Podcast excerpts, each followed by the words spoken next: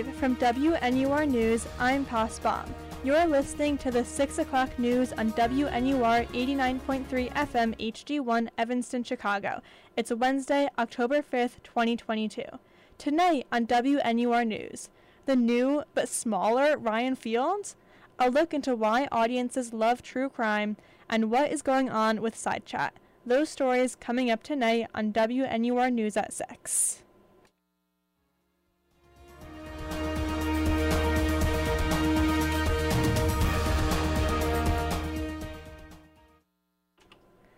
Thanks for tuning in. Northwestern recently announced plans to build a new football stadium but with a smaller seat capacity. So, what's the purpose? Follow Jennifer Kim to learn more.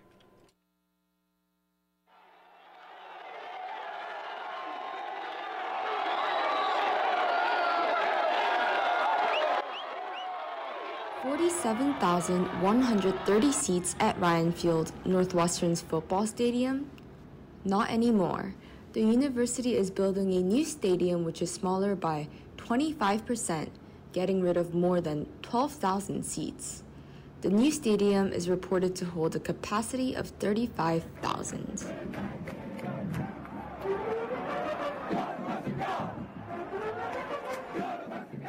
This decision is quite unique concerning the fact that past stadium renovations served the purpose of adding capacity and increasing ticket sales. While this may be bad news for football fans, the new features aim to build a better community. Leslie Kim, a sophomore who regularly attends football games, says she thinks the new stadium may, and hopefully will, attract a bigger crowd. Um, I think that it is a good idea that we do change it up a bit, especially since um, the current um, student reactions towards the football games and the way that the football teams are performing isn't that great. Quote, Our hope is that through this new stadium campus, Ryan Field is reimagined as an architecturally significant, year round gathering place for the Northwestern and Evanston communities that is accessible to all, said Patrick Ryan, the largest donor in the university's history. The stadium further attempts to emphasize fan experience, accessibility, and sustainability, according to Dr. Derrick Gragg, the Vice President for Athletics and Recreation.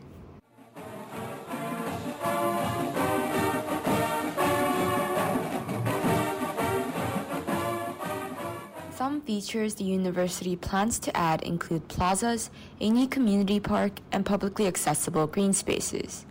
A welcoming and exciting news for students like Kim. Especially since not like everyone is completely aware of like football and not everyone goes there for the sport itself. Um, I know I don't, and I know like a lot of my friends don't. They mostly want to go there for the just like the college game experience. I think that it's great that they have um, they're they're trying to make new facilities. It is likely that Northwestern's renovation goals differ from other schools due to its relatively low rate of ticket sales, especially because the school rarely sells out. Kim adds that this reduction in the number of seats seems logical. Um, in terms of Northwestern, I feel like I went to the recent football game. The seats were not full, full like at all, and I feel like in terms of that aspect, having the seats being shrunk would actually make it feel more full, it mm-hmm. might not be a bad idea. The Northwestern University Wildcat Marching Band. At this point, everyone must have asked, how much will it cost? The project may reportedly cost up to $800 million, according to the Chicago Sun-Times. As a student on campus, Kim expressed her concerns about the financial aspect of the new stadium. If it's being in some way pitched in by the school, just as someone who is is not involved in like the football team in any way, that's a lot of their tuition. Like also as like an international student having to pay that full tuition, it's like a lot of that tuition going to some place that I'm not I don't feel as connected to. So I don't think I like me or any of the other students who feel the same way would be that happy about it. However, there is no need to be worried. Northwestern announced that the project will be fully funded by private donations and it won't affect tuition costs or take away from faculty raises or scholarships. Otherwise, the stadium could serve for other purposes than just football. Perhaps the new Ryan Field may be good news for music lovers like Kim. I think those could definitely be um, utilized for other by other student organizations, and I know that our I definitely do enjoy the um, other festivals and like student performances that our school does, and I wish that they would be um, in like a bigger, more open venue. The modern design further hopes to reduce noise and light pollution, a must for frequent concerts and games. For financial viability, the university claimed to consider hosting a limited number of such events, according to Northwestern Now. The report adds that on a more positive note, Northwestern is speaking with Metra, CTA, and other transportation services to find a more efficient schedule on game days. This is Jung and Jennifer Kim signing off from WNUR News.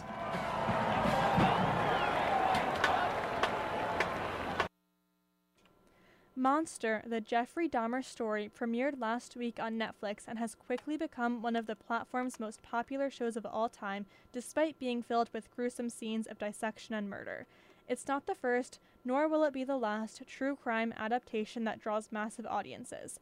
Oddities reporter Helen Bradshaw explores this phenomenon and learns why people are so fascinated by true crime. It's gory, it's terrifying, and in its debut week, it garnered over 196 million hours watched across the world. Monster, the Jeffrey Dahmer story, is the latest adaptation of a true crime story that has captivated audiences internationally, although not without escaping controversy. But true crime popularity is nothing new. Whether it's Evan Peters playing Jeffrey Dahmer, Jeff Dahmer, Zac Efron playing Ted Bundy, Ladies and gentlemen, I am that innocent suspect. the wildly popular Serial podcast, From This American Life and WBEZ Chicago, it's Serial. One story. or even the gruesome crime leaflets of the 1600s. The fascination with true crime has been around for a long, long time. But just because the genre is immensely popular isn't enough to explain why it exists in the first place. Why are millions of people glued to their screens watching a reenactment of Dahmer dissecting humans? How can shows like Criminal Minds up in 30. sustain 15 seasons of grim murder after murder? And why is true crime the most sought after documentary subgenre by far?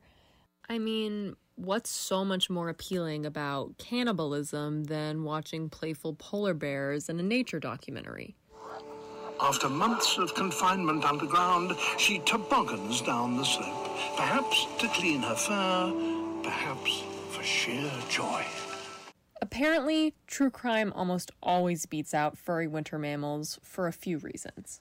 Stories allow us to explore the dichotomies inherent in human existence, like love versus betrayal, life versus death, the familiar versus the unknown, or, of course, in the case of crime stories, the struggle between good and evil. Of course, the thing that fascinates us about our fascination with crime in itself, and especially true crime, is that these very dark aspects of human behavior are often taboo and are not supposed to be something that we're enthralled with. But in fact, there are several perfectly valid psychological explanations for why we're drawn to these stories. That's Dr. Mike Brook, an associate professor in the Department of Psychiatry and Behavioral Sciences at Northwestern and the director of a research program that studies violent behavior.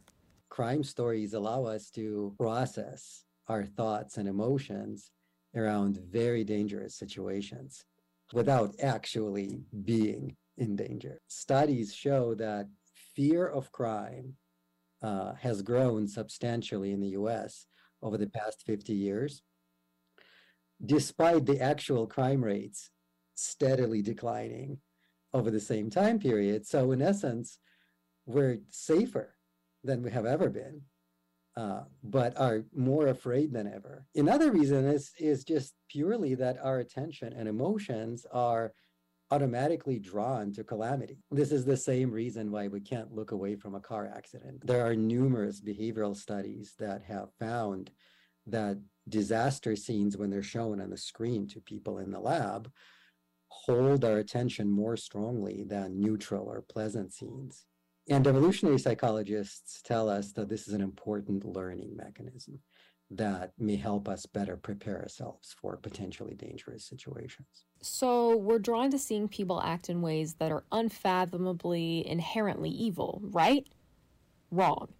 In fact, the reason we like true crime might lie in the gray areas. The idea that even people who have done horrible things like Jeffrey Dahmer have a much more complex life than just the gruesome acts they've committed. Our fascination with true crime is based on more or less a misconception about why people commit violent crime. We see that violent crime is not born out of evil or bad genetics or corrupted morality, but is most often a result of poor decisions compounded by unfortunate circumstances. By sort of humanizing the people behind the headlines, they break down the moral pedestal on which we all put ourselves and thus help frame our own lives in a in a more realistic light so that we realize that we may be not more than several steps away uh, from a from a similar disaster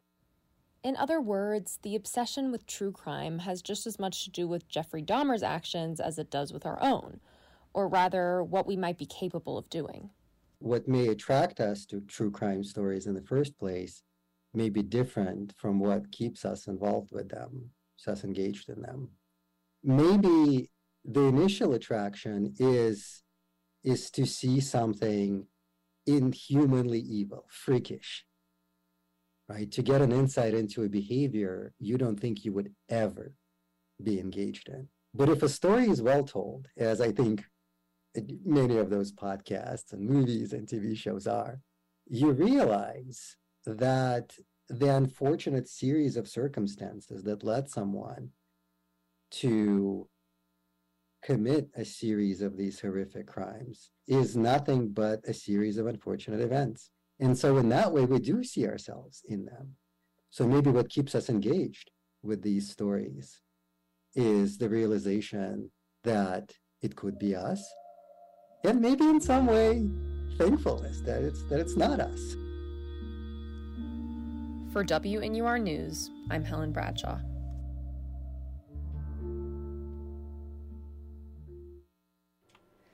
If you've been on Instagram lately, Northwestern students are all eerily posting the exact same message.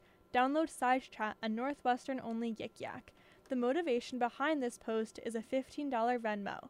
Whether SideChat is just a pyramid scheme or is it is actually going to replace the anonymous messaging app is unclear. Reporter Helen Bradshaw brings us another story to tell us about the resurgence of Yik Yak since its relaunch last year. The Yak is back. After a four year hiatus from the phones of America's youth, the once popular social media app, Yik Yak, has returned to the Apple App Store. But Yik Yak isn't just a regular posting app. There's a catch. Actually, several catches. Users post anonymously, and the only posts you can see are posted within 5 miles of you. Although app usership dropped dramatically towards the app's end, its relaunch has brought renewed interest, especially with students wanting to connect on campus. Northwestern is no exception. Download the app here and see new posts rolling in every minute. As for what students are actually posting, Hi, I'm Gracie. Hi, my name is Sawyer Sad, also known as Sad, and I will be doing a live reading of some recent yaks. Thank you. I enlisted some help to give you an idea. There are the general campus musings. A lot of y'all smell, and none of y'all smell good. What the f is an engineer? South Campus be looking like the Smurf Village. I think I hear Morty scuffling around in the walls. if anyone is in finite mathematics, did we have homework due online yesterday besides the written? Jojo Siwa, taller than most Northwestern boys. Does NU Health Services do BBLs? Those that bring awareness to potential IBS. If you fart in the COVID test line, you're going to hell. Ripping endearing. Shitting in Willard several about mental health. Whoever cued Sufjan Stevens and Norris needs to pay for my next Lexapro dose. Y'all on North Campus really need to experience the ecstasy of listening to Mitski and crying. Waiting for Caps to make an appointment with me because I don't make the first move. Am so sad. And many, many that voice sexual frustration. Need me a Plex sneaky link. Willie got me acting up. The Willie costume stays on during sex, babe. Does it count as sex if I leave my purple pride shirt on? Just got blocked by the Lincoln fire drill. Bricked up in Sarge line for some grilled chicken. Really need to sit on someone's face right now. Big boobs! But the return of Yik Yak is already reminding some of the toxicity it harbored years earlier. At Yik Yak's previous peak in 2014 to 2015, the Atlanta based app was known for hosting posts of hate speech and cyberbullying, so much so that a student at the Oxford College of Emory University was actually arrested for posting a shooting threat. You know the social media app Yik Yak? Yik Yak? I've heard of it, yes. That's Emily Wong. She's a sophomore at Emory now. Does anyone know Yik Yak? No, that was a negative. So it doesn't seem like Yik Yak is having the same resurgence everywhere it once had a large presence. But Wong mentioned that there are some anonymous confession social media accounts on campus. They just aren't known to share hate speech. Unfortunately, the same can't be said for Northwestern, where, according to junior Milena Otero, the return of Yik Yak hasn't been all good. So I was in my kitchen with my friends. We just uh, downloaded Yik Yak because we saw that it was becoming a thing at Northwestern again. And I opened it, and the first, I'd say, five or six uh, Yik Yaks were like super anti-Semitic comments, Islamophobic comments. It was, yeah, kind of shocking. But the Yik Yak owners are vowing to push back against hate speech, stating on their website that bigotry and threats are not allowed. As precautionary measures, the website says the yaks can be reported for review and that yaks with five down votes are automatically removed. But that doesn't stop them from being posted in the first place. Although, Yik Yak notes that anonymity on the app is not protected where laws are broken, and that most users caught seriously violating community guidelines will immediately be blocked. Whether Yik Yak will last longer this time isn't known, but students are certainly taking advantage of it while it is around, even if just to bond over their overactive bowel habits. While riding Yik Yaks really is the human condition, isn't it? For WNUR News, I'm Helen Bradshaw.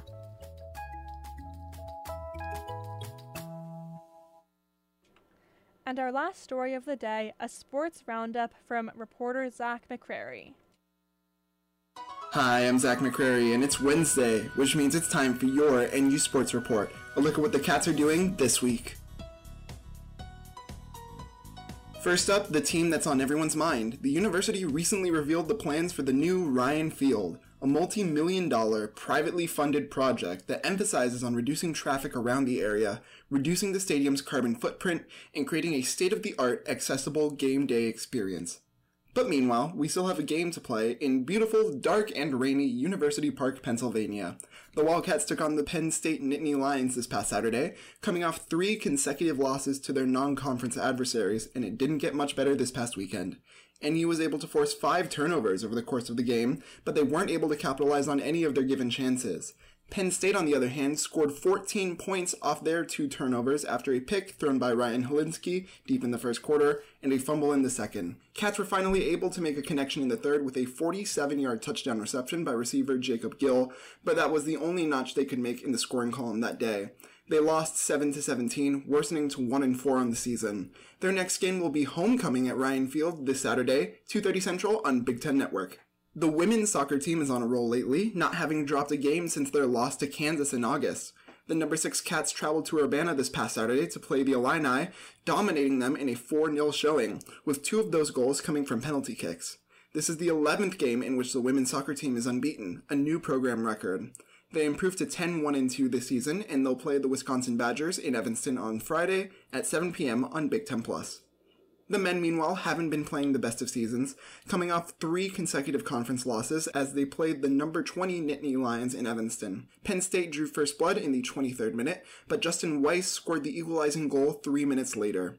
Penn State scored again in the early minutes of the second half, but Ethan Dudley evened it up again just a few minutes later off a corner kick. The game ended in a 2-2 tie. Cats are now 1-6 and 3. They play the Maryland Terrapins next at home on Sunday.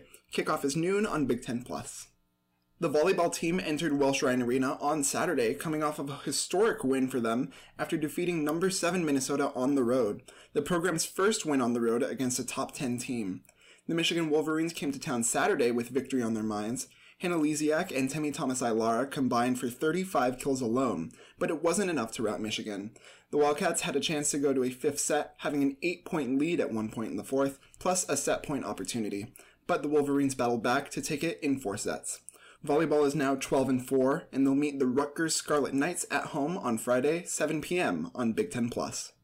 Finally, what can you say about the defending national champions in field hockey?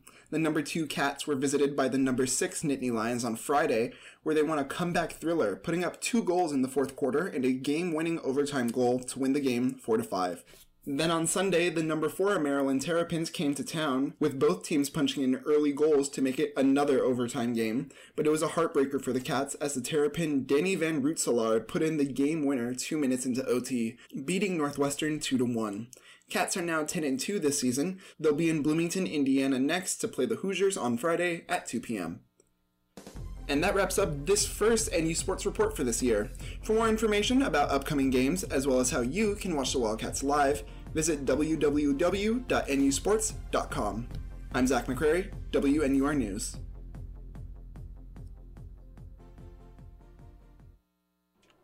Now, a quick weather and news update. This evening, expect temperatures in the 60s and cloudy skies. Evanston's version of an early fall heat wave is continuing through tomorrow, with sunny skies in the morning and a 30% chance rain predicted for at 4 p.m. And now for the headlines. Brew Coffee Lab is replacing the beloved Brew Bike in Main Library. The Des Plaines coffee Des Plaines-based coffee shop will serve coffee, boba, and pastries.